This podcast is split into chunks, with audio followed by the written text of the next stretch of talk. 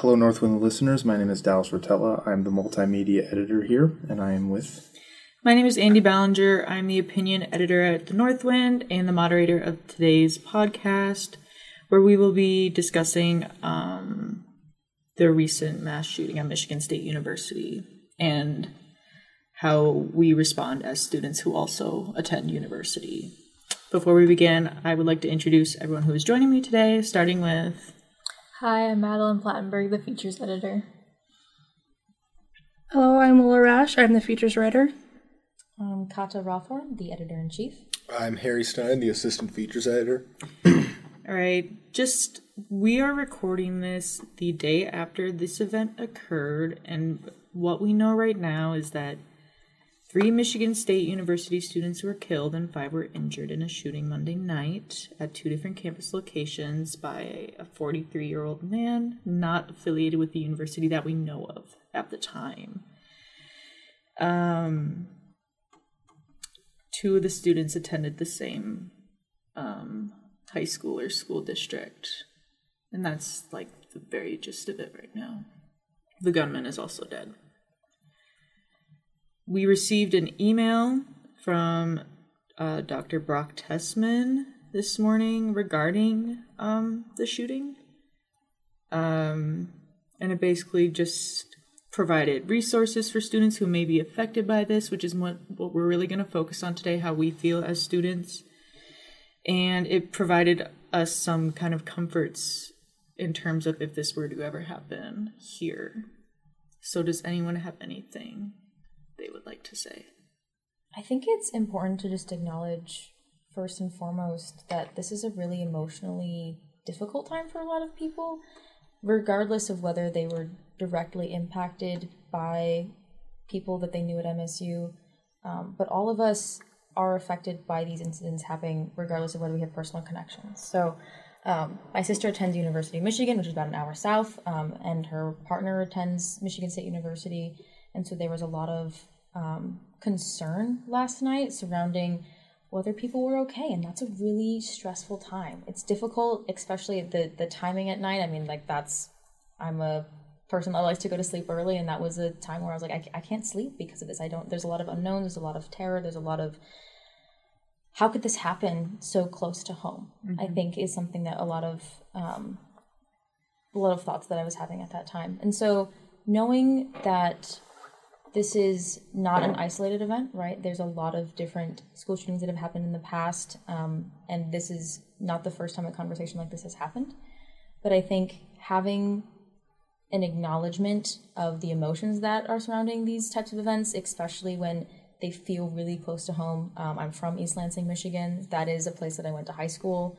Um, I was in that exact same areas um, where a lot of these students were last night, you know, three, four years ago. And so it feels like a very, um, it feels like a bad dream mm-hmm. I guess. But it also it, it's very centered in reality. I've had a lot of discussions with people at Northern Michigan University as they're building new buildings about um, bulletproof glass and having these different precautions in place for if there is an active shooter. It's it often centers around conversations of uh, not if but when, mm-hmm. um, and what that means to be a student in the uh, United States where these conversations are happening pretty much every day. This is not a conversation that is is isolated to, to certain areas. I mean, it, it's pretty much it's it's widespread and it's it's terrifying, and it um, it's unsettling. Mm-hmm. I think just to to know that there are a lot of just kind of really scary, unplanned events that it's really difficult to prepare for and to feel to feel safe. I think feeling mm-hmm. safe and secure is something that a lot of people are looking for on campuses. Um, and and having that shattered is is really hard. I think for me, I grew up in the Upper Peninsula, so I've always felt relatively like secure here and safe. Like when like when these like kinds of events first started happening, I'm like, oh, that would never happen in the UP. But now that like I've grown and my friends have grown and people are going out on their own and going to these more populated areas or stuff like that, it's scary that my friends could be affected by that. Even though we've not that we felt untouchable, but we've just, it was never like a concern of ours. And now, like in the past five years, I think all of us collectively have like developed a constant anxiety. So, how do we adjust to that now? What can we do as a collective? I think a lot of it for me centers on community, and I think um, I was I was very grateful for the timing of President Tessman's email and also the the resources that were sent out.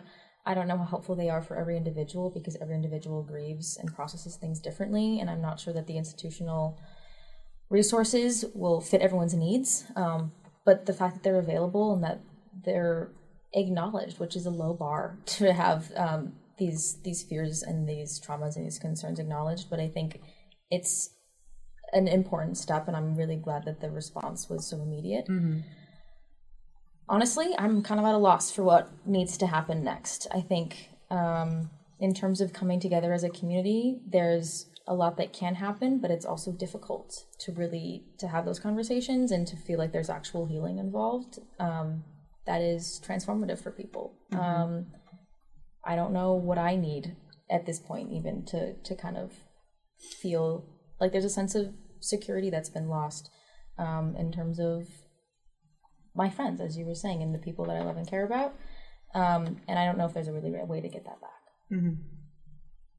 I'm also thinking about like the security measures that we have here on campus and how sometimes students don't follow them. But I, I refuse to relinquish my like optimism that humans are good people Well, that's good for point. the sake of paranoia. No, no, you're it's really right. easy to get lost in that.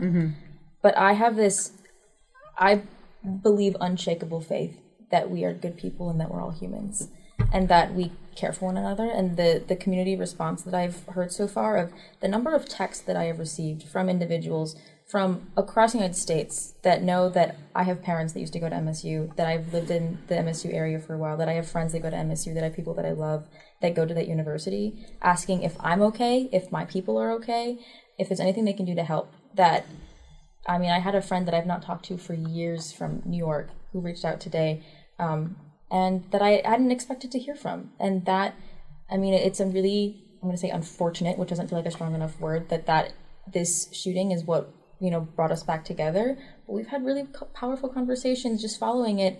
Um, because there's this intense concern for other humans and for individuals, regardless of whether they're your family or your close friends or just a random stranger on the street that needs assistance, and you're mm-hmm. saying you need to get into this building or you need help, or you're just a friendly face that I'm walking along Lake Superior with and I'm going to say hi. I I refuse to let go of my belief in people mm-hmm. and us as a like as humanity for paranoia. But it is it feels it feels really hard. Yeah. And I know that it's hard to have these conversations and to like communicate effectively in times like this, but I think that is the most important part that we need to stay connected. And we need to reach out to people maybe more often than we usually do. And just, I think these conversations are extremely important. We need to talk about how we feel when these kinds of things happen because look at us.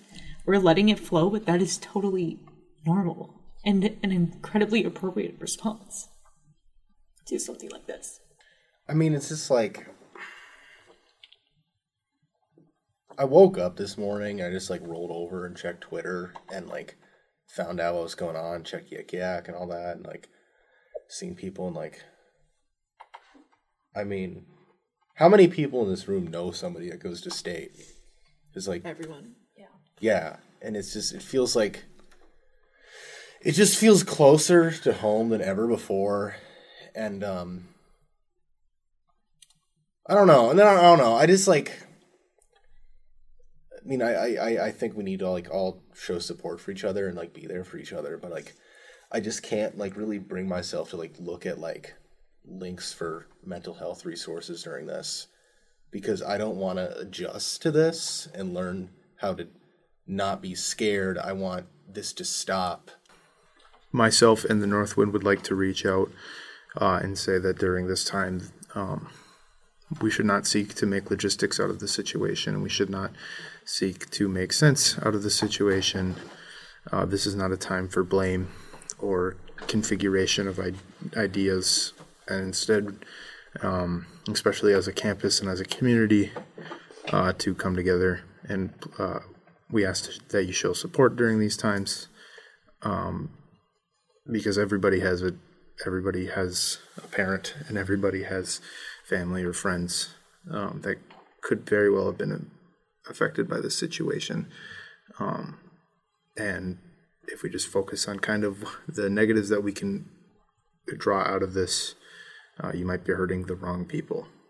Um, so, myself uh, and the North Wind would like to extend our concerns to you, the viewers, um, as well as anybody not part of Northern Campus, uh, that um, our hearts go out to Michigan State, um, MSU, um, and I, I, I wish I had a better closer for this uh, episode. So